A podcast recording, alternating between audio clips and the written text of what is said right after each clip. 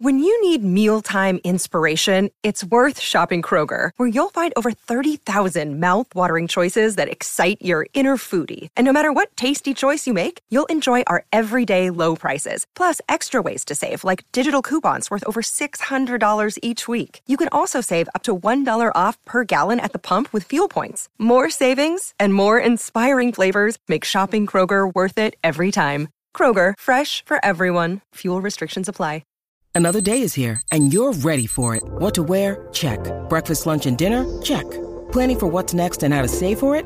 That's where Bank of America can help. For your financial to-dos, Bank of America has experts ready to help get you closer to your goals.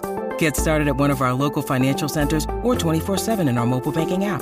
Find a location near you at bankofamerica.com slash talk to us. What would you like the power to do? Mobile banking requires downloading the app and is only available for select devices. Message and data rates may apply. Bank of America and a member FDIC. Hey, this is Carmine Appice, even though I don't look like Carmine Appice, I am Carmine Appice. And uh, you're listening to Tom and Zeus on the Shout It Out Loud cast. So keep listening, keep rocking.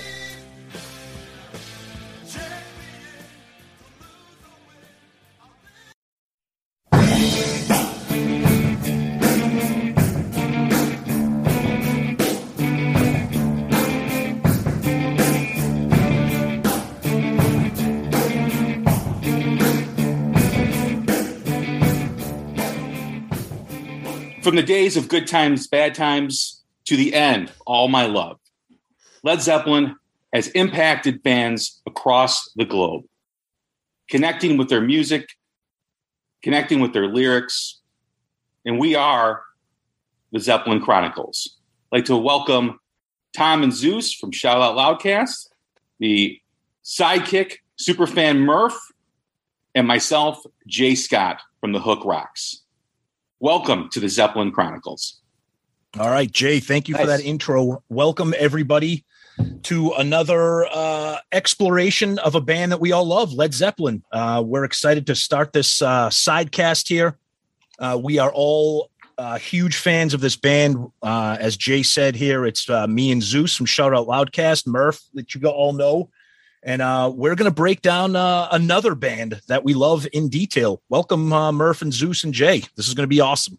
Yes, looking forward to it, man. I know we've been talking about this for a while, and you know, I, I know we want to do it right, which is important to us and also the fans out there who listen, because you know, Zeppelin is so much different than anything we discuss on our podcast because you know the the dedication of the fan is a different level than a lot of bands we talk about um, and it's a different level for all of us let's be honest because they mean so much to us. And I know you guys talk about Kiss, and you know I talk about a plethora of new things from new bands to commentary and whatever. But our home, at least my home, has always been Led Zeppelin. Whenever I go back to my favorite band, whenever I whenever I think of that moment when it just clicked, it went from Kiss to Zeppelin, you know, um, on a summer between my sophomore and junior year, which we'll get into. But yes, this is an important topic for a lot of music fans, and I'm just happy to be here talking about it with all you guys. So, how did we get here? It's quite simple. Those that are listening have probably heard us on our album review crew episodes. So, on our album review crew episodes, I'm like, it came to my turn. I said, I'm gonna, I want to throw a curveball and pick Zeppelin three, for instance. And then I'm like, wait a minute, but Tom probably wants physical graffiti yeah, but Zeppelin 2 is what like then I'm like, what are we doing here? And we talked about it, me and Tom, and we're like, let's let's do our own little sidecast of Zeppelin stuff. We're both huge fans, as almost as big as Kiss. Now, if Zeppelin had continued like Kiss has continued, we may be bigger fans of Zeppelin than Kiss. But unfortunately, that's not the case. So we thought about it we're like, okay, well, we need to get the right people to make this work because it can't be it can't be us laughing about fucking Robert Plant's cod piece like we do in Kiss, right? so first thing, Tom reminds me how big of a fan Murph is. And then I knew from my friendship with Jay that he's a big Zepp fanatic. And, uh, and we've done some work in the past between us and the Hook Rocks. We have the Pantheon connection and uh, we all get along. So we're like, there it is. Let's uh, let's connect. and let's get this thing going. Now, we had planned on trying to do this in the beginning of the year, but as Jay said, you can't fuck around with this. It's Zeppelin. You got to do it right. And I think we did it right. I think we got the right crew. And we're going to get this thing started with this episode. That's kind of an introduction to us, the band. And uh, we'll we'll get the you know we'll hit the ground running the next episode but this is a way for us to kind of tell you what to look out for, what's in store. And uh, that being the case, let's hand it over to uh, our buddy Murph. Well, guys, I really appreciate you extending the invite. As you mentioned early on, I have uh, always been a big Zeppelin fan. Uh, if now's the time to actually talk about, I could spend a moment of how I came to Zeppelin. Uh, for me, like like uh, I think people of, of my age that didn't have older siblings, my introduction to Zeppelin was the CYO dance. End of the night, Stairway to Heaven comes on to close out the dance. I'm scrambling around like musical chairs trying to find someone to dance with, and I'm being gently rejected because chances are they're waiting for Tommy to ask them to dance. And yeah. I'm like, Tommy's already, Tommy's already out there on the dance floor. Oh, I'm just going to wait. So uh, for the junior high period, Stairway to Heaven was all I knew. And then finally, when I started buying tapes or cassettes back in the day, it wasn't even CDs, it was Led Zeppelin 4. And I just played that album over and over and over again. And what was surprising to me was when I would play it, my father, who was born in 47, so would have been right in that demographic, never got into Zeppelin. And I was, I at the time was, I said, hey, okay, whatever. My dad passed a few years ago, and I look back and I, the one of the questions I wish I had asked him on his deathbed was, how did you not get into Zeppelin? Like that just baffles me that that band that just drew me in and connected with so many people how did he not get into it? Because it seems like just about everybody has some type of connection or some type of story to it. So uh, I'm really looking forward to talking about the progression of all the albums, how we connected. For me, it was Led Zeppelin 4, and then kind of going back and learning more about their connection to the blues and everything. So uh, really excited to be doing this and also just to have stories, laughs, and, and learn from each of you because I know that each of you are bringing a lot of history and insight to this uh, discussion and, and podcast as well.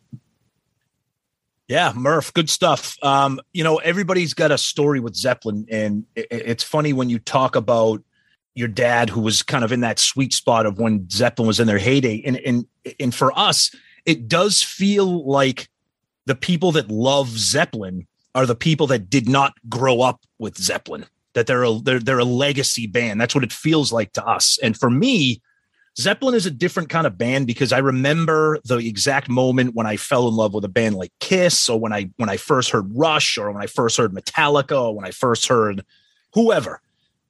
Zeppelin is interesting to me because as we were talking about doing this project, I feel like Zeppelin has just always been part of my life. I, I can't pinpoint the moment when when I was introduced them, when I heard them, when I found them. I think my story is probably similar to a lot of people our age. And I know me, Murph, and Zeus, and we're, we're pretty much all the same age. Is that when you were younger, you heard Stairway to Heaven. You couldn't avoid Stairway to Heaven. And that introduced you to Zeppelin 4. And then, like most bands, you start to go backwards. And then from then on, you are never away from Zeppelin. Classic rock radio is, it will exhaust them into the ground. Um, but something about Zeppelin just checks off all those boxes for people like us that are music fans. You know, whether it's rock, folk, rockabilly, blues, a- acoustic, borderline metal, epic long songs, shorter kind of punchy songs. They check off it all. And it's uh, the other thing that I love about this band that's so interesting compared to some of the other bands we love is just that when you say Led Zeppelin out loud, it conjures up so many different images for different people, including myself. The, the image of the band, whether it's Jimmy Page with like his flowing kind of weird things that he used to wear, or Robert Plant shirtless or with the shirt open and the long hair, and Bonham and John Paul Jones quietly keeping the groove. Just the, the band is so unique and the stories are so endless that I think we're just going to have an amazing time just picking this band apart, unlike any other band that we've picked apart. And we've picked apart Kiss, but this band, if if Kiss, if you can go 10 feet deep with Kiss, you can go 50 feet deep with Zeppelin. And that, that's what I'm really excited for. My experience with Zeppelin uh, is very unique in how I discovered them. Um, I always knew of them casually, obviously, Stairway to Heaven, Kashmir, Black Dog, all the popular songs that were out at that time. And you know, when you think back at that time, they weren't really as saturated as they are now. I mean, like Zeppelin is is so much more popular than they were when I discovered them to when they were around when in, in their heyday. I mean, it's a band, you know, that you mentioned, like a legacy artist that continues to grow its fandom, even even though they haven't released an album in 40 some years, or has it yet? 40 some years, 41 years. Um, I was going into my junior year in high school, and I was a huge Kiss fan. I was a huge glam rock 80s fan, you know, uh, the MTV generation. And I only listened to that. And I, like I said, I knew a Zeppelin and I liked the songs, but I always knew of them more from the older kids in the in the neighborhood. You know, the kids that were maybe five, six years older than me, seven, eight years older than me, that would talk about Zeppelin, right? Because they were closer to it. They were closer to when they ended in 1980. So he came with a duffel bag from California. and inside that duffel bag were tapes of bootlegs from their whole career from 19 you know 68 all the way up into you know i still remember the the bootleg with john bonham's last show in germany called bonzo's last stand so for the six weeks that he was here in Chicago, sharing the bedroom with me, all I got to listen to were Zeppelin bootlegs. And before he came out, I was a huge Kiss fan. You know, Kiss was my number one band. When he left, I was all about Led Zeppelin. I couldn't get enough of it. I started collecting bootlegs at 16, 17 years old because of that. And that's why my collection is so vast. And that's why you know, I put so much time, money, passion into Zeppelin because they mean so much to me. The other interesting thing for me, and I know about you guys, but prior to Zeppelin, I was only listening to one type of music. You know, it was hard rock, it was the MTV rock that we all know and love. Because Zeppelin was so diverse, they could do blues, they could do metal, they could do rock, they could do folk, they could do all this stuff. And the arrangements they had, it got me to open up to other forms of music because of that because i learned to appreciate their arrangements and how they made music music that i maybe was turned off to or i, or I you know kind of you know gave the heisman to you know prior to getting into zeppelin i started to listen to because they helped you know pique my interest they helped expand my palette of what i wanted to listen to which is i still think because of zeppelin I'm more likely to listen to other things because let's face it, on an album, Led Zeppelin 3, for instance, you know, Led Zeppelin 4. I mean, you go from songs from Black Dog Rock and Roll to Going to California and Battle of Evermore to When the Levee Breaks. I mean, it's it's like it's a buffet of kick-ass music on every album. And obviously the earlier stuff was more kind of concise to one genre of music, but as they grew, you know, they they incorporated so many elements of music. And that as a fan as a young fan was impressionable on me because of that. And i and and i think because i'm such a huge fan of zeppelin i'm a fan of other genres other forms of rock and roll i mean i listen to todd Snider, who's a folk singer i don't know if i'd ever listen to todd Snider if i wouldn't have heard black country woman or that's the way or tangerine stuff like that so uh, they they meant so much to me in my growth as as a music fan, but also with their lyrics and kind of their introspective. You know, they were my voice when I was you know an upperclassman in high school. You know, going out into the real world after graduating high school. Yeah, I am uh, quite similar to you guys. Um, I'm not sure if any of us like Zeppelin was our first band. It's one of those things like once you touch it, you're stuck. You break it, it's yours. And you break that seal with Zeppelin, they don't leave you. I don't find anybody that listens or tries Zeppelin, that's like, ah, yeah, that's not for me. If you try it, you're hooked. You're a fan. You you can't you can't deny it. Um, for me, I I was, as we all know, we've talked about this Kiss fan and all that, and um, somebody, and it's probably my older cousin, crazy older cousin Mike. I remember like Zeppelin, the folk about the stories about ooh, that sold their soul to the devil, and this music is scary. But I knew Zeppelin four. You know, oh, I yeah, I know Stairway to Heaven. Yeah, I know Black Dog. I know rock and roll. And like all you guys, I got that first. And I played the hits because that's what I was comfortable with. I'm like, yeah, well, I like these songs. the funny thing is, though, I didn't realize I would spend my, well, I would spend a lot of my summers growing up in Greece.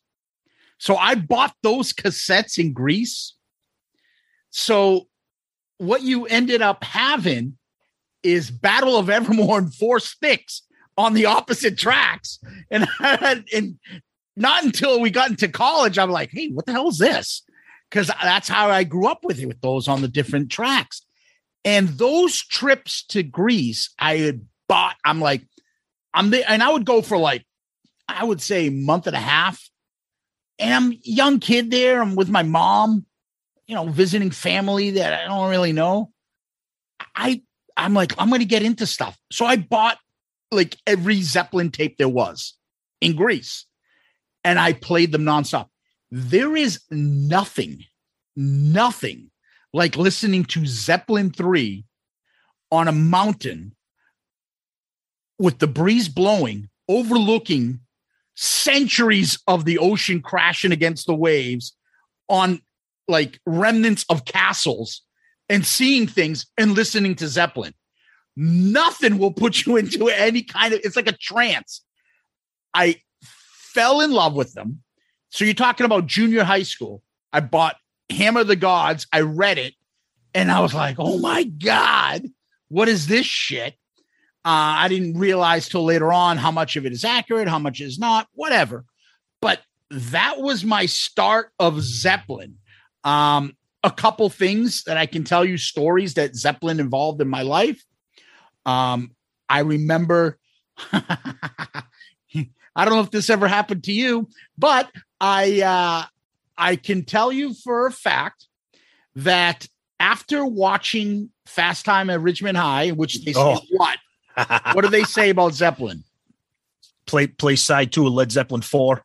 Then he gets in the car and what's playing? Kashmir. Exactly. Okay. I had sex the first time and I put on Zeppelin 4 side 2 in my basement. But did you hear Kashmir? No, no, because it's not on Zeppelin 4. No. what I heard was my mom coming in from the top and I had to kick her out through the basement door. So Zeus, you're saying that your levee broke that day. Yes. Yeah. Well, my question is, were, were, you alone, Zeus, or you with somebody? no, I was with I was with the high fucking class junior high girl because I don't think I was a freshman yet in high school. Yeah, I, I, I picked them well back then.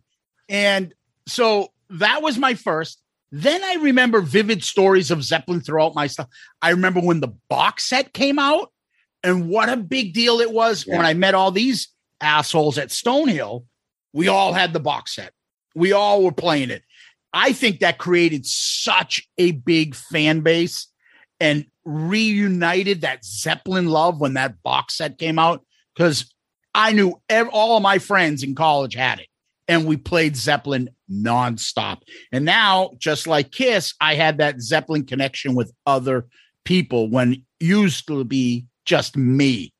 Um, I have, you know, some other fun stories that happened with Zeppelin, but for me, all all of it together is Zeppelin to me means that's kind of another one of those that's my band. So when you hear like zeppelin being talked on uh, a documentary or anything like that you perk up. Like that's my band. Uh, and then you start hearing all the accolades about zeppelin. And you're like yeah holy fuck. They are so as big as they are they're still like under underappreciated by like music fans about how fucking dominant they are, how many albums they sold, how their fucking 70s were ruled by them, their concerts, their influence on all the music that we grow up on listening to in high school and, in college and stuff. They are everywhere. And if you find that someone's a Zeppelin fan and Zeppelin is on there and they like them, you're like, yeah, that person gets it. Because there are many that are just turned off by it and things like that. And unfortunately, a lot of them are famous other like British musicians. But you're like, yeah, yeah, yeah, that's jealousy because these guys did it bigger and better than anybody fucking else. And that's the kind of pride that comes into it and this is why when we decided to do this kind of an episode, wanted to make sure we got the right people and the right fucking chemistry to make this right. And I think we're I think we did it. I really do. Yeah, Zeus, you bring you bring up a good point talking about college. So for any first time listeners out there that might not be familiar with Shout Out Loudcast or the album review crew, uh, Murph and I have known each other since kindergarten. Went to high school together, and we were four year college roommates. Uh, we met Zeus in college. Uh, we lived with him, near him for that entire four years. And Zeppelin, you said it. Zeppelin became that connective tissue between all of us. Now, we were in college right at the birth of grunge. So we were into all the grunge bands. But when you weren't listening to grunge or alternative, it was always Zeppelin. And I have very explicit memories of especially late night when the night is winding down and you're putting on that Zeppelin box set because in the 90s, what was better than a five disc CD changer that you would put on shuffle? Yes. Okay. We had the box set. We had box set two, the three disc remasters, and they would they would drop in like a you know maybe an unreleased song here or there or something. And you you wanted to consume as much as you could and we would listen to it all the time and we would just listen to it and talk about it and like this song is so different. Jay talked about it on zeppelin 4 you know four sticks is so different than black dog which is so different from going to california. But it, it brings everybody together because there's something for everybody. There's it, there's so much different things going on with the band that that that that attracts people that love music. And, it, and depending on what mood you're in is depending on what Zeppelin album you may listen to. Uh, today, you know what? I love Presence. You know what? I'm going to play Zeppelin 3 today. Or, you know, I haven't heard Coda in a while. I'm going to, I'm going to listen to that because that has some great songs that no one ever plays. You know, and, and, and Zeus, you talked about underrated. And I, I always come back to this quote from the great Martin Popoff, fellow Pantheon and Zeppelin God who has written tons of books on Zeppelin. And he had this great quote. And he said, I've spent my whole life wrestling with the idea of Led Zeppelin as overrated. And he says, How can you not be overrated when you are rated the way that they are as gods who walk the earth? Who can live up to that? And it's such a great point because listen to the way we're talking about this band. And if there are people out there that aren't into Zeppelin, they're going to be like, wow, I got to listen to Zeppelin. So it, they are almost overrated because they are so iconic and such a cultural phenomenon. But the four of us don't think that they're overrated in any way. How many of you guys, or, or you know, answer the same way I always answer the question when I'm asked, "What's your favorite Led Zeppelin song?" And I always turn to the person I say, "Well, are you talking about the songs you hear on the radio or the songs you don't hear on the radio?" Because there's really kind of two classifications, right? There's the common casual fan that knows the Zeppelin Stairway to Heaven, Black Dog, Rock and Roll, Kashmir, all those songs, right? But then there's the songs that you don't hear. Like I always answer, well, my favorite Zeppelin song is Kashmir, but my favorite song that you don't hear on the radio is That's the Way from Led Zeppelin 3. You know, so it's it's it's such a in-depth like you can never answer that that question without for me at least without having that that asterisk next to it. You know, because you you can't really define Zeppelin by one song.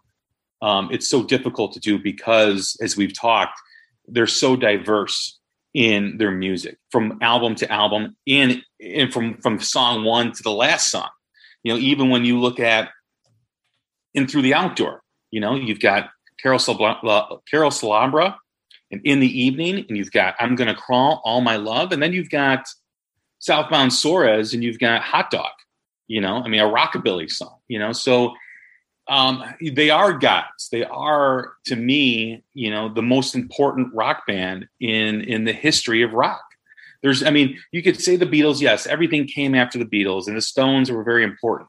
But in terms of bringing it to another level and, and bringing it to what we know today, um, there is no other band like Zeppelin that has influenced so many from cross generations, from country to metal to all that. Jay, one of the things you said about how you can just go early on about just going back and doing the deep dive, um, as I mentioned at the beginning, starting off with Zeppelin 4, you know, my deep dive and in learning more about the band, you realize that their roots are tied to the earliest days of recorded music. You know, you're going back to the blues. So you're going back to the Rob Johnson and, you know, that rabbit hole you can't get out of it. And you know, we're talking about them like they're a religion. It's like they go back to the earliest days of music, and then you see the influence. They've been gone for forty years, and there's no end to them. They're just going to keep going on and on, and just bringing in new folks. And as you asked uh, or mentioned about the favorite song, just how wide they range. I still remember the one Zeppelin song I threw on a mix from my wife when we were dating back in college was hey, hey, what can I do? I got off the box set. You know, I mean, it was just such a random song, but I was like, this one, just at that moment, at that point in my life, connected. Yeah, that wasn't on any of the albums. And it was know, the it, was the B side to Immigrant Song. Yeah, yep. right, right.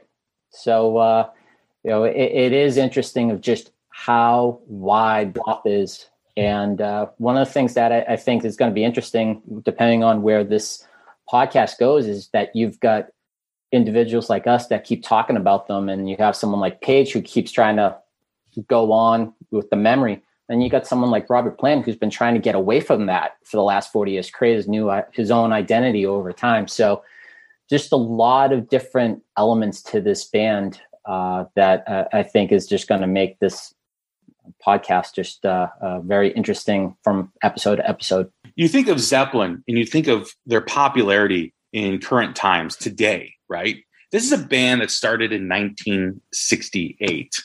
Okay. The seeds were planted in, in 66 when, when Page joined the Yardbirds as a bass player. Okay.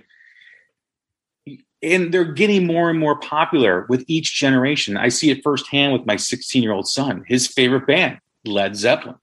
You know, they're you know Led Zeppelin and Van Halen. You know, um, you you cannot deny the fact that they are a force even to this day 40 years after they released their last album and 40 years after they played their last show. They're more popular than ever. And we can you know we'll probably dive into this from from time to time with you know in different discussions and bring it up again. But when you think of how they are the less is more right well you can you, you know someone will say well how can you say less is more zeppelin's got these box sets and books and documentaries but it's different. They they're not in your face like you know everywhere you turn. They put out like a table book or they put out you know a box set, and it's like number one. You know, it's it's just it, it just feeds into that lore because they're not always in the press. They're even when they were popular, they didn't do a lot of interviews. You know, they they wanted the fans to crave it, right? And they were successful in doing so because you know when you don't give the mm-hmm. fans who are big Zeppelin fans like we are, right? When you don't give them constant, you know, items to buy or merchandise to buy, when you do come out with something, we're all there. We're like waiting for it, you know, and that, you know, that, that is a testament to them. And it's also a lesson for artists today that, you know, if you want more than your 15 minutes, you know, get the fan base to crave you. And I don't know if there's a better example of anyone else besides Led Zeppelin that, that has their fan base just waiting for stuff to drop. Maybe Rush is is you know the Rush fan base is probably pretty similar to that, but it is the mystique of Zeppelin that really continues through generations. Yeah, everybody in it, it's the same kind of feeling you have when you talk about Kiss for us. What's your favorite album from Zeppelin this week? What's your favorite song today? it changes. Everybody gets in the mood. As Tom was saying, I'm in the mood to play Zeppelin 3. I'm in the mood to play friggin' Houses of the Holy. And there's always an album that's your album. You like to think that that one's your favorite, and only you know the secrets of how great this album is, or the secrets of how great this song is. That's the exciting thing about Zeppelin. Then once in a while, you'll find somebody that agrees to you on this deep cut that you're like, holy shit, you get it. There's that connection with Zeppelin, and I, I think it, it it's wonderful that there's uh you know something like our kids can get into it uh, I was telling, uh, I haven't told, I was thinking, I took my kid to see the Eagles last night, and in the car ride, she's like, "What other bands are like this that you that I will like?" I'm like, "Well, I don't know if they'll like this, but since you listen to Kiss with me, which you don't like, um, and you like the Eagles." I'm like, well, there's another band in the 70s. Once I get you into them, you won't stop. And that was me telling my 13 year old about Zeppelin. And us, all of us have kids, and we're all bringing it to that next generation. And they'll bring it to that next generation. Not every band can do that. Not every band can translate like that. Not everybody's music can stand the test of time because they do have that blues, hard rock, metal, rockabilly, uh, soul, uh, Latin influence, like you name it, they've had it in there.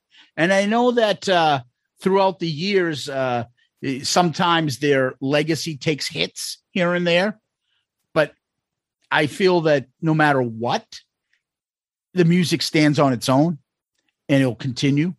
And uh, I, I'm just, I'm, I, I can't wait to dive into it. And we will get to that point where we're going to do, and this is the part of this is we will review the albums, review the songs, rank the songs, rank the covers, and create a list like all you guys know what we've been doing in the throughout our shout out loudcast history.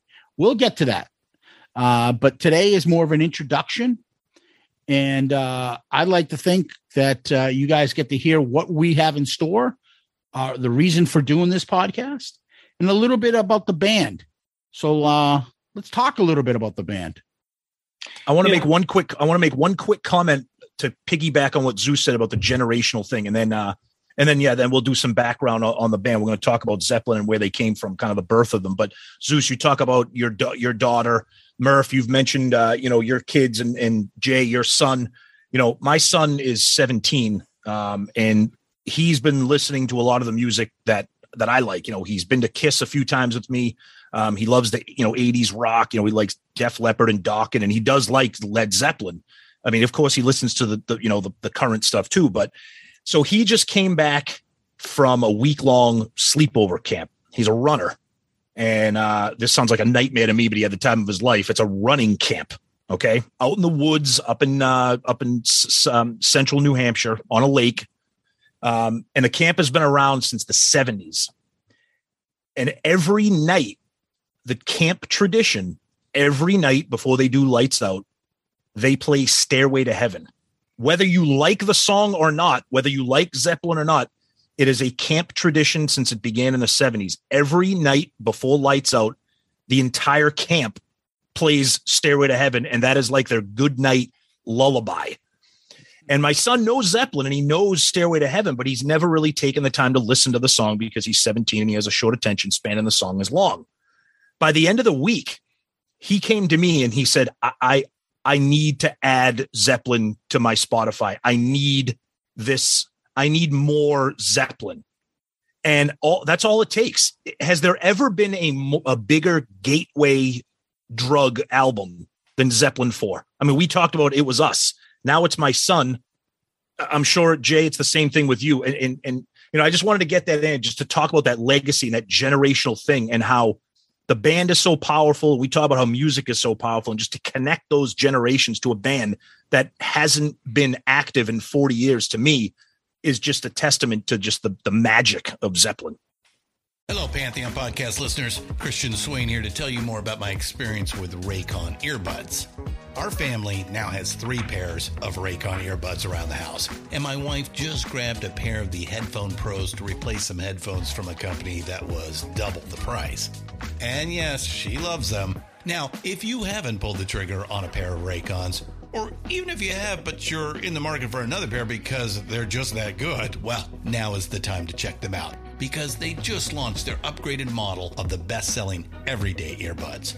With Raycon's upgraded everyday earbuds, now you also get active noise cancellation, ergonomic design, and multi point connectivity that lets you pair with two devices at once. New quick charge function, three customizable sound styles, plus awareness mode. Available in a variety of vibrant new colors to complement any and all skin tones. I even have a pair of earbuds in a cool green color. I have tried just about every earbud known to humankind, and these Raycons are fantastic.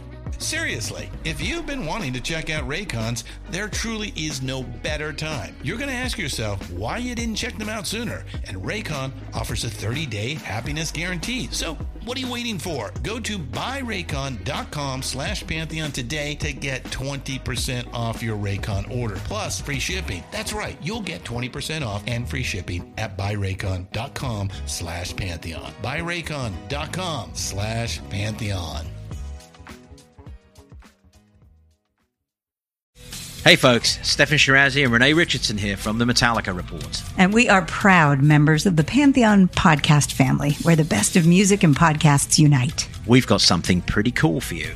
We're giving away an exclusive Metallica merch package worth over $250. That's a whole lot of scary guys, skulls, M72, and other sought after Metallica swag.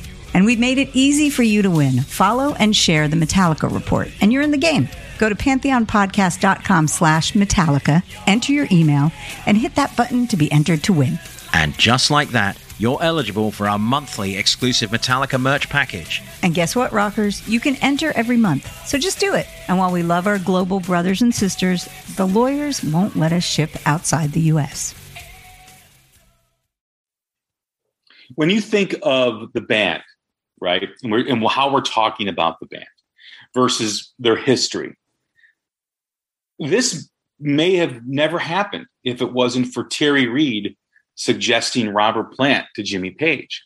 And as the story goes, Page left the Yardbirds and was thinking about starting a supergroup with John Entwistle and Keith Moon from The Who, and was considering singers Steve Winwood, who I believe was with Traffic at the time, or Blind Faith, one of the others, uh, and then Steve Marriott, who mm. was doing Humble Pie and he was he it wasn't really going to work. It wasn't you know the timing wasn't right for the the other guys in the band. And then he he tried to form something with moon and jeff beck which was the results of of beck's bolero which caused a lot of controversy between jeff beck and jimmy page because beck thought that page ripped off the the riff with beck's bolero and the bridge with with with how many more times. But as Page kind of navigated through his career after leaving the quote unquote studio session kind of occupation that he was and, and, and to start this group, you know, he first hooked up with, with, you know, the, the bass player from the Yardbirds. Um, I believe it was Chris Dreja, uh, um, who, who, was going to help him form the new Yardbirds. And he left. He got John Paul Jones. John Paul Jones was the last member. But when he was thinking about vocalist, he he contacted Terry Reid, who had built up a following in the UK um, and was considered a great vocalist. And you know, when he approached him, Terry Reid recommended Robert Plant, who was this young singer, I believe, from the Midlands, mm-hmm. um, who was the singer of a band called Band of Joy. Now, I'm always one of those thinkers that always thinks about, well, what if? What if that never happened?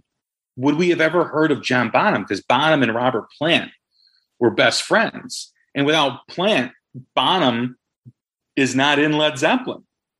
And does Bonham ever do anything besides be a local, you know, you know, drum hero in the in the Midlands of of of, of the of England?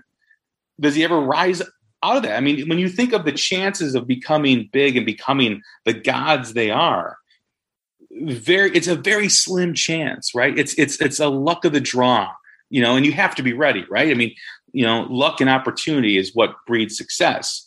But you know, if if Jimmy Page doesn't go out and check out Robert Plant at the you know at the nudging of Terry Reid, he doesn't see John. He doesn't know John Bonham. He doesn't know of who he is, and is Led Zeppelin what they are today? I mean, that's such a, a crazy thought and a, and, a, and a crazy question because Terry Reid basically changed the course of music by doing that. I mean, literally changed it because I, I don't know if, you know, good times, bad times ever happens without that pounding drum of John Bonham. You know, I don't know if communication breakdown happens. You know, with with uh, with Robert Plant. I mean, think about the vocals of that first album. I, am reminded of Steve Perry's interview a couple years ago when he came out with his latest solo record. He was asked what songs meant a lot to him, and he mentions "Good Times, Bad Times."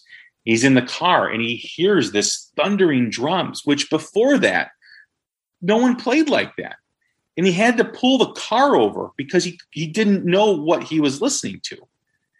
So when we talk about as we get into their history and we talk about, you know, where they came from and how they formed, you know, that has to be like the first thought that without Terry Reid denying Jimmy Page and saying he's not interested, change the course of music forever. It's such a a an odd a, a cool thing, but it's it is part of not just the history of Led Zeppelin, it's the history of rock music. Yeah, you talk about that, you know, that butterfly effect, you know, how one thing has a domino effect on the rest of history, whether it's, you know, music or politics or art or whatever. And you're right. Steve Winwood and Steve Marriott, fantastic vocalists in their own right don't get me wrong. They they maybe they could have been great. Steve Marriott is a little is a little plantish, especially with Humble Pie. But you talk about that coming together of Bonham, arguably the greatest drummer of all time, Page, arguably the greatest guitar player of all time, Plant, arguably the greatest frontman of all time, John Paul Jones, arguably the most underrated bass player, keyboard player of all time, all in a band. That is a super group that came together by sheer luck, by sheer knowing this person who knew that person who recommended this person, and let's get together and let's do this. And we're going to just create a band and we're going to see what happens. I mean, Zeus and I, we talk about Kiss all the time. And, you know, I'm, I'm going to be careful to not get into Kiss Zeppelin comparisons. But for people like us that love the band, all four of us love the band. But when you talk about how Paul and Gene were friends, but they still met, and then the magic of bringing in Ace, the magic of bringing in Peter, you know obviously that's the that's the the glory days of of the band. But when you talk about zeppelin everything they recorded was just those four. They never had a replacement drummer. They never had a, rep- a replacement bass player. Everything they did was the four of them. And if that isn't magic when it comes to music then i don't know what is. And when you t- when you talk about that history and how after the Yardbirds, Page was like, "No, I'm going to do this. I'm putting this group together. I'm putting this super group together." And holy shit, did he do that? You, you know, one of the things that's always an interesting perspective of Zeppelin as they grew in their history, right? You had Robert Plant, who I believe was 19 when he joined Led Zeppelin, 19 or 20. And you had Page, who was a veteran, John Paul Jones, who was a veteran in the studios. And, in, you know, I think Jimmy Page played rhythm on Can't Explain by The Who. I think that's probably the most well known studio song that he did. I'm sure there's others, but in terms of rock lore with The Who, um, you got these veterans and you have these young cats, you know, Bonham and, and Plant. It's, it's, the dynamic of the band was such that when you're 19 and 20 and you're young like that, you're still growing in music. You're still your taste in music are still evolving. And I and I think that that was a huge thing with Zeppelin, a huge dynamic because when you listen to their music, how they kept evolving, you know, from the blues-based stuff on the first four albums, you know, to incorporating you know middle eastern arrangements into houses of the holy and physical graffiti and, and presence it's because of that dynamic. It's because of that you know plant bonham are young page and jones are the old veterans. And it's like this perfect mesh of you know the the the stable veteran you know players and the young guys that are like oh let's try this. Let's do this. And i think without that dynamic again because of Terry Reid turning it down.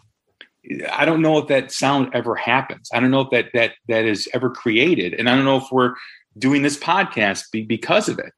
Um, you know, when you think of the band that started, and you know they were originally called the New Yardbirds, and be had they had to change the name because of Chris Dreja, who was the member of the Yardbirds that Page first went out with to start the band that became Led Zeppelin.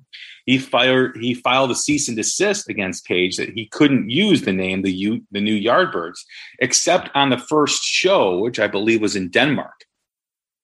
After that, um, you know, they had commitments for tours here um, after that show that they were able to fulfill, but it was called Led Zeppelin featuring Jimmy Page.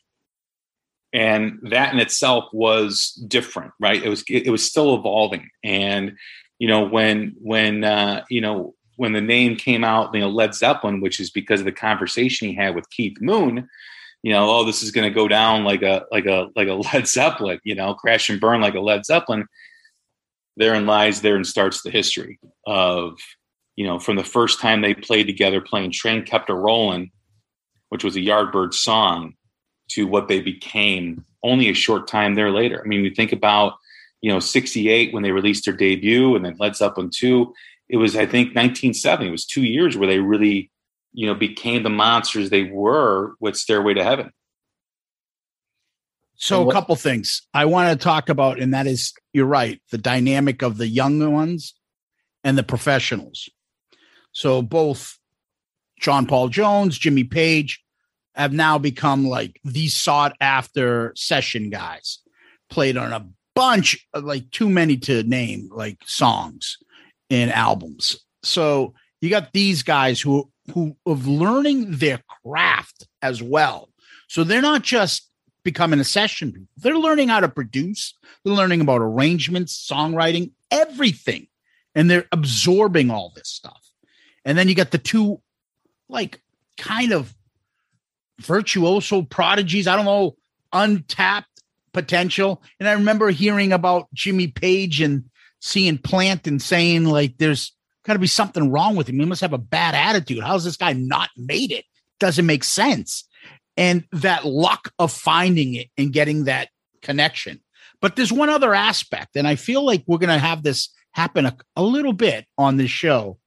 And there's a, a, another similarity of Kiss here and that is does Led Zeppelin make it without Peter Grant?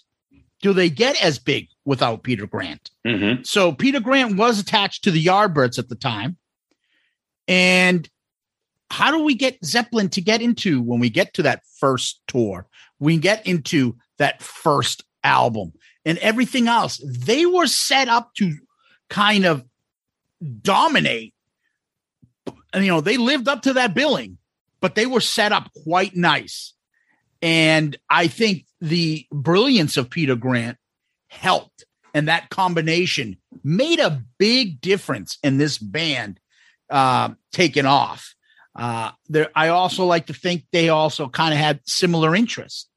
Not many times you're going to find people that had both this affinity and love of the blues and American blues and also early Elvis Presley stuff. We're talking about, you know, Sun Records Elvis Presley stuff, you know, Baby Let's Play House and all those other stuff that he was doing there and all the artists around that time in Memphis. All this stuff, they had the same kind of love.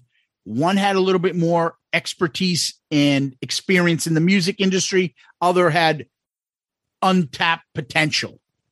Combine that with this brilliant manager, I feel like that is just exploded and gave us what we have now. And they and they filled those shoes. Don't get me wrong. They they took those reins and went with it.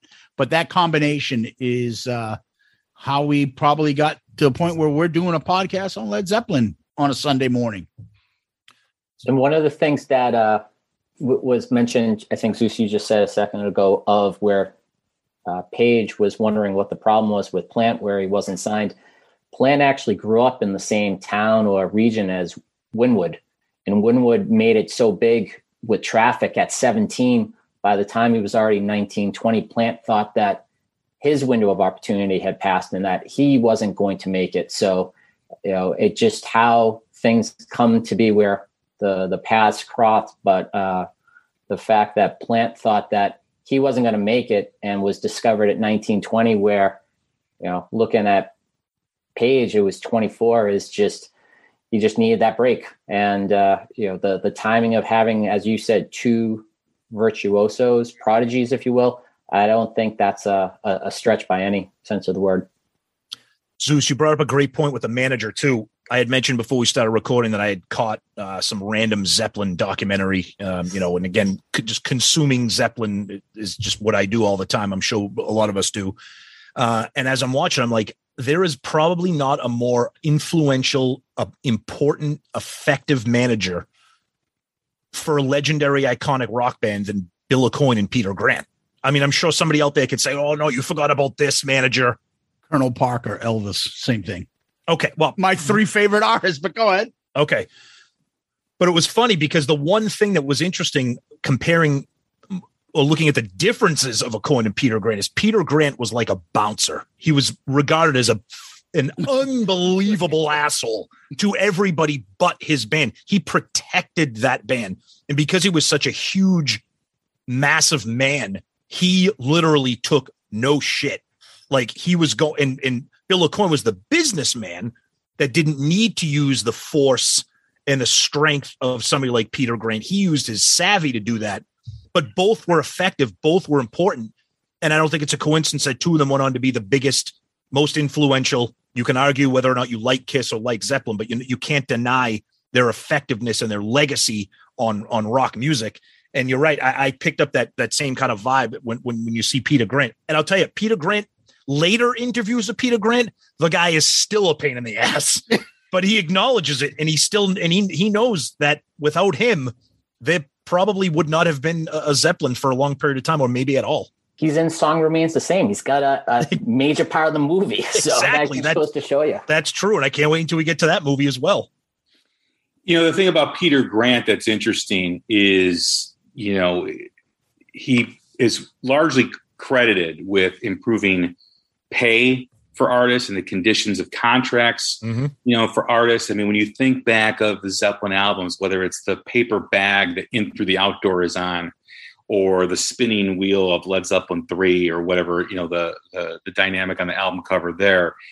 That's all Peter Grant. And he got the record companies to pay for that stuff and, instead of it coming out of the band's pay. That's a huge thing. And a lot of people feared him because of his stature, because of his confrontational approach, and because he had links to the criminal underworld, too. There's always been rumors about that too as well that you know he was a guy that you didn't want to mess with and what he said to you is what happened um, so that's a very interesting thing that zeppelin had the backing of of this guy peter grant that you know is not just credited with the success of Zeppelin, but you know, there's a lot of bands out there and a lot of artists that should be thanking him for the way contracts are structured, for the way promotions are structured. So, you know, it, it's all wrapped up. It's like a perfect storm with with Zeppelin. You know, they got the right people in the band by chance, and then they got the the great manager who you know was also part of the Yardbirds management team that kind of left with Page to do when Page decided to do and pursue, you know, starting a band. Yeah, one thing to add on that also was they got on the right label. Like Atlantic believed in them and right. pushed them. Um, and I believe they became close with Ahmet, right? Yeah, that's yep. why they played it as just tribute show. Yep. Yeah. So I think it's just we are all lucky as fans that these things occurred. It's similar to we've had this discussion about other artists. Does Jimmy Page make it? I'm sure he makes it. It's not Zeppelin. I think Robert Plant might have made it. Hope you know. I assume uh, Bonham would have made it. And John Paul Jones could have had a decent career. Maybe he would have found a right band for himself.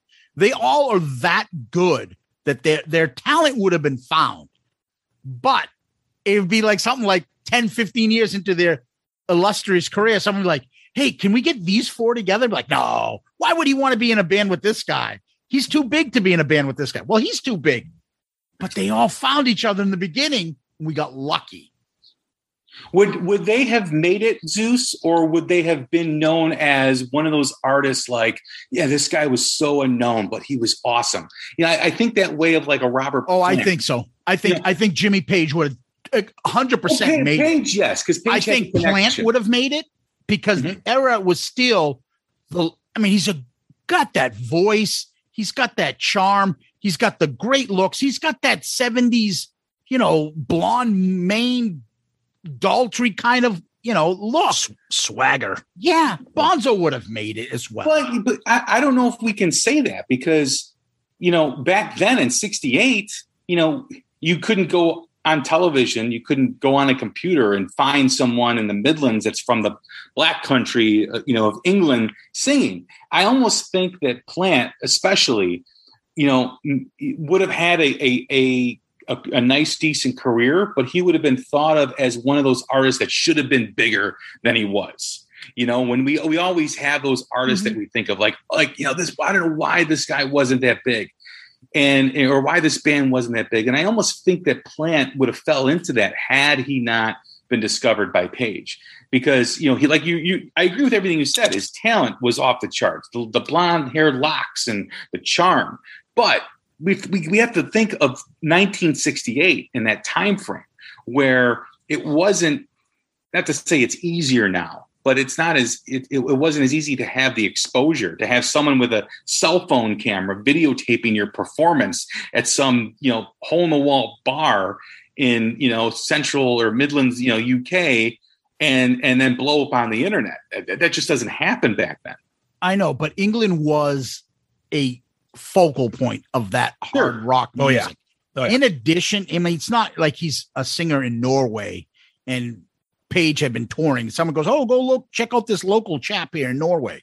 But the other aspect of it is too, he also has that the songwriting chaps, uh, uh the songwriting chops, which I know he developed, and he developed it with Jimmy Yep. But that was in him too. That was something that, you know, he could actually pull off.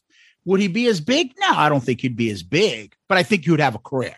I think all of them would have had a career. I just don't think they're the, the none of them would be in anything close to what they are yeah. as Led Zeppelin. Yeah, I agree that's, with that. Yeah, that's another th- like little quick segue into that that we haven't talked about that I wanted to talk about. You talked about songwriting and lyrics. That's another thing that makes the the the the band so iconic is their their their subject matter, their material.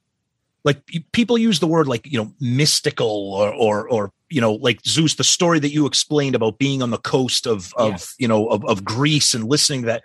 The images they conjure up with their lyrics. Now, early on, their, er, their early albums, yep, you know, a lot of blues based stuff, some covers. Some people claim stuff was stolen. We'll get into that as we progress through the discography but then you know you get into some of that some of those things on zeppelin 3 and especially zeppelin 4 i mean stairway to heaven or you know th- th- those songs and no other band was really combining that type of music with that type of lyrics. At the time maybe you could say rush. Rush was very progressive. They were talking about literary things and references about you know different parts of the world and the universe and you know but rush you know, as huge as they were, they they they were they were a little bit more compartmentalized than than Zeppelin was. So people are listening to this band and hearing these lyrics and these subject matters and their song titles, the album covers, just everything that they put together was just it it it made you want to learn more about the band. And when you heard these songs, like you listen to a song like No Quarter, I mean, my God, uh, you, you might not like the song, but the song is undeniable um, you know, and again, that's why I can't wait until we start getting into the albums and getting into the music itself. Because I mean, the history of the band we could talk about forever, but um, you know, as as this introductory episode continues, you know, that that's kind of where we're at. It also needs to be stated too that without John Paul Jones being the glue, being the backbone of the band with the arrangements, and also kind of helping the band navigate as time progressed and Page, you know, kind of fell to his demons later on, you know, with the heroin addictions and and the drug addictions. John Paul Jones was the guy that really wasn't into the partying, really wasn't in to the uh, you know the, the, the what do they call it the the uh, Riot House in L.A. You know, mm-hmm. Plant or I'm sorry, Jones was, you know, not that type of guy, and you know, to have that element in that band with all that craziness, that steady, you know, that that steady guy that you needed um, to you know to help bring them to songs like you said, Tom. No quarter. I mean, that's a John Paul Jones, you know, arrangement there. You know, um, that in itself cannot be underestimated. You know, when you think of the big three, Page, Bonham, Plant, that's great. You know, we all we can talk all day about all those, all three of those, but Jonesy was the one that really kept that band together and and, and really pushed them into stretching themselves and becoming the band that they became later on. Yeah, the, uh, the one thing I just want to add before I pass it on over to you. So the one thing I, I just want to say is the best way to describe him is he's like the Charlie Watts. That's what I was going to just say. Exactly. Yeah, just with the recent passing of Charlie Watts, it just made me think of there's always those you know large influential bands that have just known to all. There's usually one unsung hero who is not the front man behind the scenes, and that you always hear of. Oh, they're the glue. And with Charlie Watts passing, you just hearing that. And when I think of Zeppelin, John Paul Jones, he is just, you know, the one that is either adding the, you know, key, you know, bass or tune behind the scenes, keeping it, gluing it together. Uh, doesn't need all the attention, but when you take a step back and look, go, he is just so intimately involved in you know different songs or just the, the, legacy of the band, and and that is a great comparison, Zeus, with Watts. Yeah, the thing about him is that I always love. I always like to compare him to like a, a, a great utility player in baseball. You name the instrument, he'll play it, and he can do it efficiently. So I don't know how many instruments he's played on the on Zeppelin's catalog, but there is a bunch and he's good at everything. And, you know, unfortunately, because of the addictions and stuff and problems towards the end, he kind of took a little bit of the lead towards those last couple albums, whereas his influence really stands out. Uh, a little bit less guitar, more a little bit synth and uh, keyboards and bass and stuff. And it, it's pretty evident, especially on In Through the Outdoor. But, you know, as you get into the other albums, you'll see his influence every one of them. nobody was like a forgotten player or not prolific in his, in their own instrument. Everybody had a role, and everybody succeeded in that role. And it's it's just a testament to the greatness of this band. As we as we move from the beginnings of their history, their history continues. Their young history continues with the shows that you know they played first under the new Yardbirds, and then uh, you know as Led Zeppelin featuring Jimmy Page. You know, they started to do shows even before that first album came out. Which leads us to a segment that we're going to have on the show. And that segment is Jay's Bootleg Spotlight. Jay, tell us what this uh, spotlight's all about.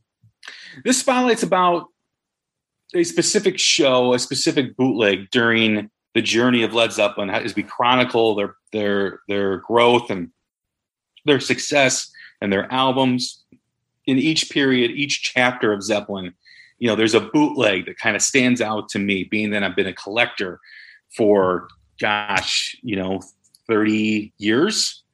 Uh, you know, and, and I've listened to a lot of bootlegs and, you know, we can get into the sound quality and different types of recordings, sound, soundboard and audience recordings. But basically this is just to share with fans who are interested in that aspect of Zeppelin because I don't know if they're I, I, maybe Pink Floyd is probably the only other band that really has a deep enriched bootleg history, um, bootleg catalog, if you will. So this is just a spotlight what I feel not necessarily the best show, not necessarily the best recording, but the in my opinion, the definitive bootleg you should have in, in because of energy of the show, because of song selection, because of where they play, the history behind the show, and that's what we're really going to be talking about here. And so for this episode, it's introduction. We're looking for something, Jay, that you can tell us about. What's the bootleg for pre Zeppelin one? Well, it goes to January 5th, 1969, and it's the show in West Hollywood, California at the Whiskey Go Go.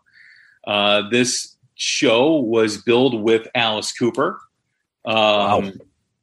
Just an absolutely great, great bill. Um, he was the opening act. Again, this the bill on this show was Led Zeppelin featuring Jimmy Page, formerly of the Yardbirds. That was on the marquee, that was on all the marketing posters and materials.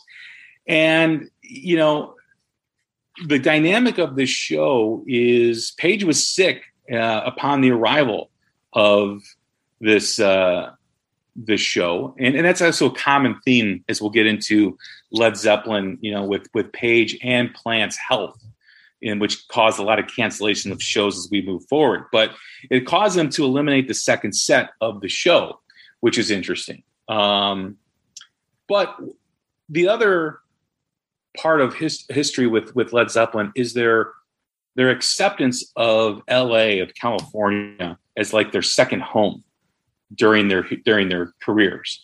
Whenever you hear a bootleg of Zeppelin, um, years you know on and as they moved on and, and forward their shows in california and la were so monumental and so energetic you know in, in hammer of the gods as we mentioned here a couple of times in this conversation we talk about the riot house you know it was the hyatt house that got yep. nicknamed the the the riot house when zeppelin was there because of the chaos and craziness that was at that hotel because all musicians came out to see Zeppelin, all the actors, all the entertainers, everybody was there. I mean, there's a bootleg uh, that we'll get into uh, as we move forward with Keith Moon sitting on the drum riser on stage as Zeppelin's playing, drinking with Bonham in between songs. You know, it was just a crazy chaotic, and, and you know, obviously they're from the UK. We know their history, but it was really LA, California, that really embraced Zeppelin before any other city in in the world. Um, so that's why I think there's an importance with the show at the Whiskey Go Go, um, and of course, you know, with Alice Cooper, who also had an illustrious career too as well. Um, being on that bill, being the opening act, having people come out and all these you know musicians come out and see them at this show it really was you know i know it wasn't their first show as the band but it really was the set the tone for their career is there is is this accessible via like YouTube or I mean I know it's a bootleg, so obviously it's not on streaming. I know if you're a vinyl nerd, you can probably find it out there on eBay someplace where I would probably go get it. But is this accessible via? I know a lot of times you'll see videos or you'll have people release the audio like on YouTube. Is this something that we might be able to find somewhere if we were if we wanted to? Or yeah, you can find it on YouTube. Okay. Um, you can find it every once in a while. It'll pop up on eBay. Somebody okay. will be selling it. Uh, if you go to record conventions across the country or wherever mm-hmm. you're at, you know, typically there's always a couple guys selling bootlegs. Um, and you know you can find it there. I mean, bootlegs are not like at your regular record store. Mm-hmm. You've got to know where to go. You've got to know people. There's websites that you can look up that specifically talk about the bootlegs or you know bootlegs for Zeppelin and other bands um, the discussion with Led Zeppelin is always going to be pages and pages of, of, of different bootlegs. But yeah, you can find it. You know, that's also part of the the pull of being a bootleg collector is you, know, you start to educate yourself on which ones you need to have in your collection, and then you go on a you know a search looking for this stuff and it'll it'll pop up when you least expect it. I remember well, we'll you know, I'll, I'll mention it br- briefly, but there's a bootleg that we're going to talk about eventually that is, I consider the pre, you know, the, the the prime Zeppelin bootleg of all time. And I remember going to a record show in Chicago area with my son, who I think was 13 or 14 at the time. And we walked in the entrance, and usually a little backstory. Usually, you want to listen to the bootleg before you buy it. You know, you yep. want to you know usually they'll have like a little stereo where you can listen to and just to make sure the quality is good and it's not you know you know a fake or whatever. So I see the dealer, you know, selling this bootleg, and I didn't even listen to it. I go, I, I go, I'll take it right now.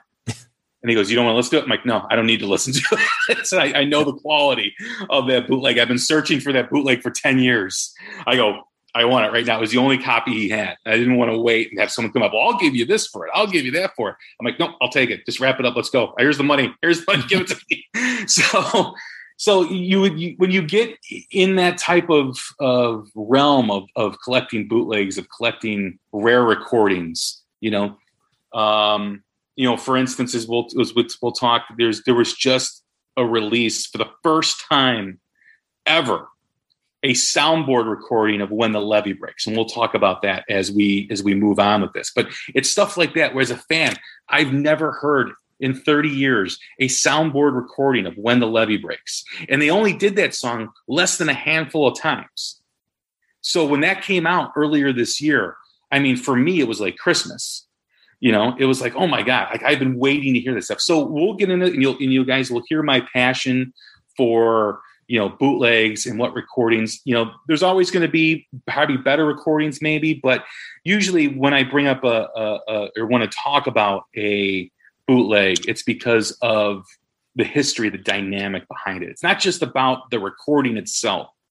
It's also about the history, like the show in LA at Whiskey Go Go with Alice Cooper, that was in a town that embraced them more so than any other American city, which they broke huge, you know, in, in America, even before the UK. Right, that's one thing about Zeppelin's history we have to, you know, really get into. They were bigger in America before their home country in the UK.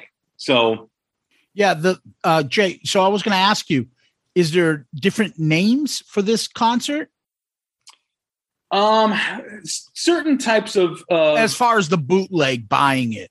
Yeah, I mean, you know, the, the one that's the main one is live at um, you know, live at the Whiskey Go Go. I mean, that's okay. the one that I have it under. Um, you know, basically, what you want to do is, is, is yes, you know, throughout our discussion, you will we will talk about bootlegs that have the same name. Um, yeah. But always focus on the date of the show. Yeah, of course. The date of the show is January 5th, 1969. So whether it's called Live at the Whiskey Go Go, whether it's called something else, the date is the most important, right? Because you know that's you know that's the show. So if it's you know live at the Whiskey Go Go, live at the Sun, live on the Sunset Strip, whatever else it's called, some unique name that the that the guy who's putting it out picks it up. The date is what you want to focus on. So the last thing I'll ask you is any songs that people would be familiar with that are on well, this? you know, that's an interesting too, and that's one of the reasons why I love this show because you know the history with you know with what led up to the show, um, and the set list uh, was all cover songs, and it's some some of the songs covered you know in this show ended up being on Led Zeppelin 1. The show starts um, with a Garnet Mimms cover of As Long as I Have You, which is just an ab- absolute great version. Goes into I Can't Quit You Baby, the Willie Dixon cover that appears yep. on Led Zeppelin 1, the debut. Train Kept a Rolling, which was in their set for a couple of years. It's the mm-hmm. Yardbirds. Mm-hmm. Well, it's a it's a Tiny Bradshaw cover, but it was made famous by the Yardbirds. Um, but they did this during their first uh, couple of tours of you know bigger tours, not just these club dates that they did.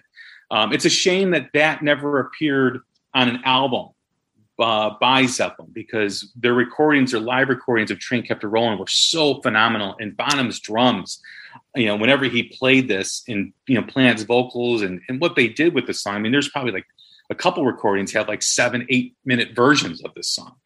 Um, so that was very interesting to to uh, to have in that set list. Babe, I'm gonna leave you, which Joan Baez cover, which was you know Zeppelin made this song their own on Led Zeppelin one, and, and yeah, there were some issues originally with you know who they credited the writing of the song. I believe they didn't have Joan Baez in the beginning. Later, they they actually had to add it in, um, which is again, you know, we'll get in discussions on that too. But "Babe, I'm Gonna Leave You" is a very recognizable song off Led Zeppelin 1. Uh, Dazed and Confused, the Jake Holmes blues cover, um, which again, Zeppelin made their own. Babe, I'm going to leave you dazed and confused were basically, you know, um, uh, huge songs on that album that were taken from blues songs or folk songs in the Joan Baez, uh, you know, song with Babe, I'm going to leave it. They really kind of made them Zeppelin songs, if you will. Um, and then Killing Floor, the Howling Wolf song, um, which is a great version. And then they ended with, you know, For Your Love, which is another song by the Yardbirds that, uh, you know, the Yardbirds made popular. So it's a short set. It's seven songs. Um, but again, you know, some of the bootlegs may be longer during that period, you know, you know, a couple of sets, but I just feel it's such an important show. You know, the Whiskey Go Go, Hollywood, California, Led Zeppelin, America. To me, it's the show. If you're into bootleg collecting, that's the one you need to have. So this is going to be interesting for me here because I am in the middle of collecting bootlegs for Kiss and Metallica. My collection is growing, and I'm lucky enough to have a private vinyl uh, shop near me. I'm in southern New Hampshire right now, and this guy has an unbelievable supply of brand new, unopened, sealed, mint condition bootlegs. That's not all he has, but he specializes in that. You go to a Zeppelin section, tons and tons and tons of stuff. So by you doing this, it's just going to feed the frenzy for me to keep collecting. yeah, exactly. It's just going to it's going to be real bad because now I'm on a mission to get this one that you're talking about. So yeah, it, it really is. I mean, there are there are there better bootlegs? Are there more? You know, you know, if, if I'm going to a record store like you mentioned, Tom, you know, am I looking for other shows? Yes. But if I see this and I'm just starting my collection and I see the live at the Whiskey Go Go, you know, on, on January 5th, you know, 1968, I'm like, you know what?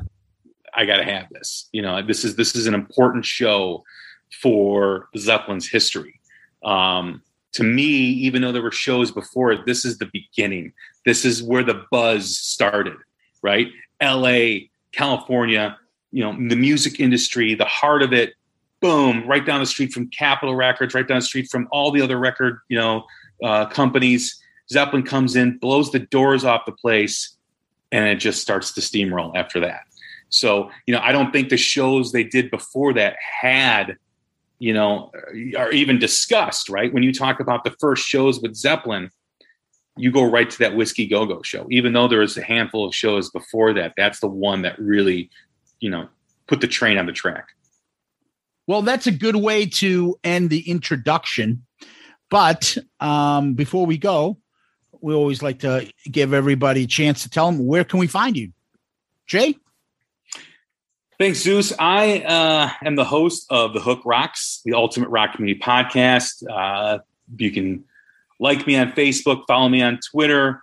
Lots of stuff happening on my end too. I know I'm. I, I, I say that a lot on a few of my episodes, but you know, I, I'm kind of always kind of slow and kind of developing things. I like to be slow and steady than to be fast and loose um, which, by the way, was a Zeppelin publication called Fast and Loose, which also chronicled Zeppelin bootlegs. Kind of wanted to add that in. Um, or no, I think it was Tight but Loose. But um, but nevertheless, you know, you can find, like me on Facebook, follow me on Twitter. You can catch all the old and new episodes of the Hook Rocks on any podcast platform that uh, that you listen to. We always, you know, have some great guests. You know, we just had Dee Snider on the show. You know, we've uh, we had Rick Allen short time ago from Def Leppard. We're always doing kind of three pillars: rock commentary, new music spotlights, interviews with legacy artists. So I appreciate if you could stop by and, and listen to the Hook Rocks podcast and check us out. Tom. So we are Shout It Out Loudcast. Uh, if this is your first time hearing us, we are an all Kiss podcast that drops new episodes every Saturday. And we also have a monthly show called the Album Review Crew with myself, Zeus, and our friend Sunny, where we uh, spend a very long period of time reviewing non Kiss albums. Uh, and now we have this new show, The Zeppelin Chronicles, with our friends Murph and Jay. And you can find us uh, on all the social media Twitter, Facebook, Instagram.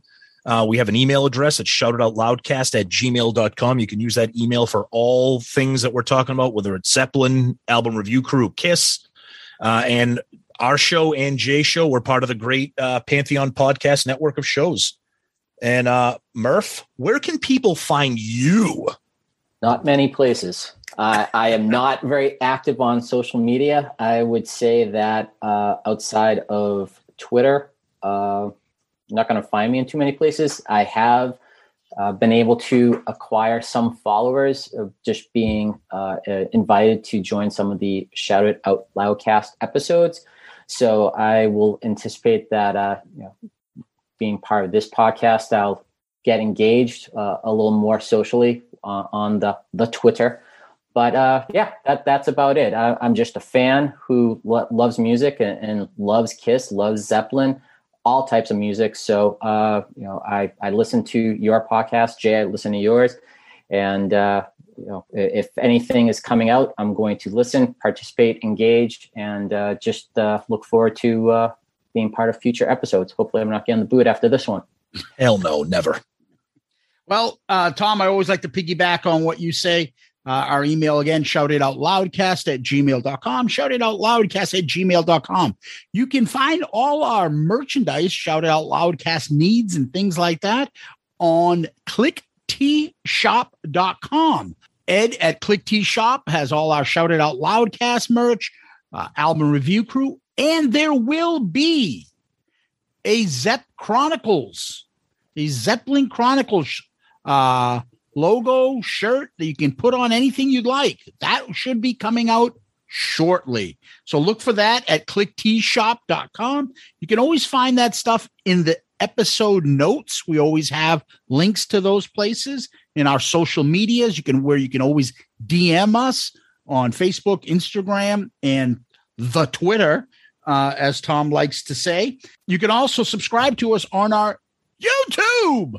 YouTube channel, and uh, that's uh, that's been growing, and uh, it's a lot of fun over there. The comments are great, and we'd like to get some feedback on our YouTube channel for uh, this Zep Chronicles introduction. And don't forget to give us one of those five star star child reviews on iTunes. That's a great big help to us. And hop on over to the Hook Rocks and give Jay one of those five star reviews. I'm sure he would appreciate it as well. And lastly, we'd like to uh, mention our Patreon account. Uh, Patreon is where you can uh, be subscribed on the app or patreon.com or again in the episode notes and become part of our Patreon family. There's perks there and things for you to uh, get involved with. And we hope that you'll take a, a look and see if you like. If you do, please join. We'd love to have you. And uh, we have a fun community there and it's uh, the family keeps growing so we appreciate all that. And uh, usually what we do on our episodes we would leave you with famous last words but we don't do that this week. This is our introduction. Look for it on the next one. And please keep an eye out. We will be notifying you when this first episode will be launched. Uh, follow jay at the hook rocks on his social media Shout out Loudcast on our social media. And uh, we cannot wait to present it to you. Well, thanks again, guys, for this opportunity to discuss my favorite band, Led Zeppelin, on an early Sunday morning. I don't know if anything else could have got my ass out of bed than uh, the chat with with uh, you fucks on uh, on Led Zeppelin. so, um, looking forward to doing this as we move forward, as we continue the journey. Murph, you know, appreciate you being here. Appreciate appreciate your thoughts. You know, Tom, always a pleasure to see you. You know, your the the the shine from your dome um, on the light, and then of course uh, Zeus. You know, always uh, enjoy to see your work in progress dome that you're yeah. working on, and plus the cats climbing up on the blinds behind you. But no, this is going to be a great uh, journey. I, I really appreciate you know being part of it, being asked to be a part of it, being you know part of the planning of this, and uh, look forward to the feedback uh, from all the listeners uh, that do take part in uh, checking this out. So thanks again, guys. Thanks for the invite. Look forward to uh, the homework assignment that was given to us by Jay to go find the the bootleg, and look forward to catching up in the near future. Yeah, it's going to be a great time here. Uh, Zeppelin is a passion for all of us, as you've heard throughout this episode. So we're thrilled to kick this off finally. I'm proud that we have finally started this. It's been a long conversation to get it going, and it's here. So, Jay, Murph, Zeus, can't wait to keep going. Thank you. Tom, I'm going to echo that. You know how long people we've been talking about doing this, and uh, it's here. So, a uh, virtual high five to all of you. Thank you for all uh, to all the listeners out there, Kiss Army, Loudcasters, Zep fans, everybody. Peace out, Girl Scout.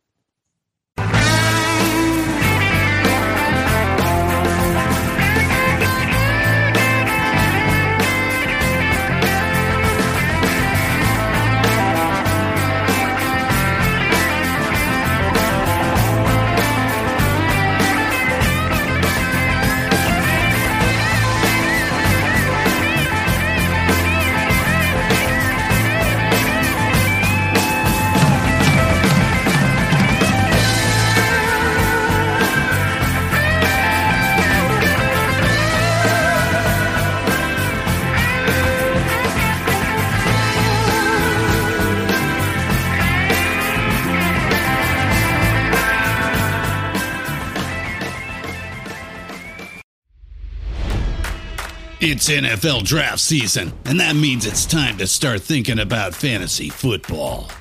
FantasyPoints.com features industry leading experts and prognosticators using proprietary hand charted data to help you score more fantasy points. FantasyPoints.com is the place to go for whatever kind of fantasy football you play. Whether you play fantasy football, daily fantasy sports, or do a little bit of everything, Fantasy Points has the meticulously researched content to guide you to victory. And why wait for the fall? Fantasy Points also covers the new spring football league, the UFL. Join the guru, John Hansen, Scott Barrett, Joe Dolan, and other massive names in the fantasy football universe with an exclusive offer. Use code Pantheon for 15% off any fantasy points package, including the all in package, with access to every article, tool, and data nugget that Fantasy Points has to offer. That's fantasypoints.com and code Pantheon for 15% off at Fantasy Points. Fantasypoints.com. Code Pantheon. Score more fantasy points.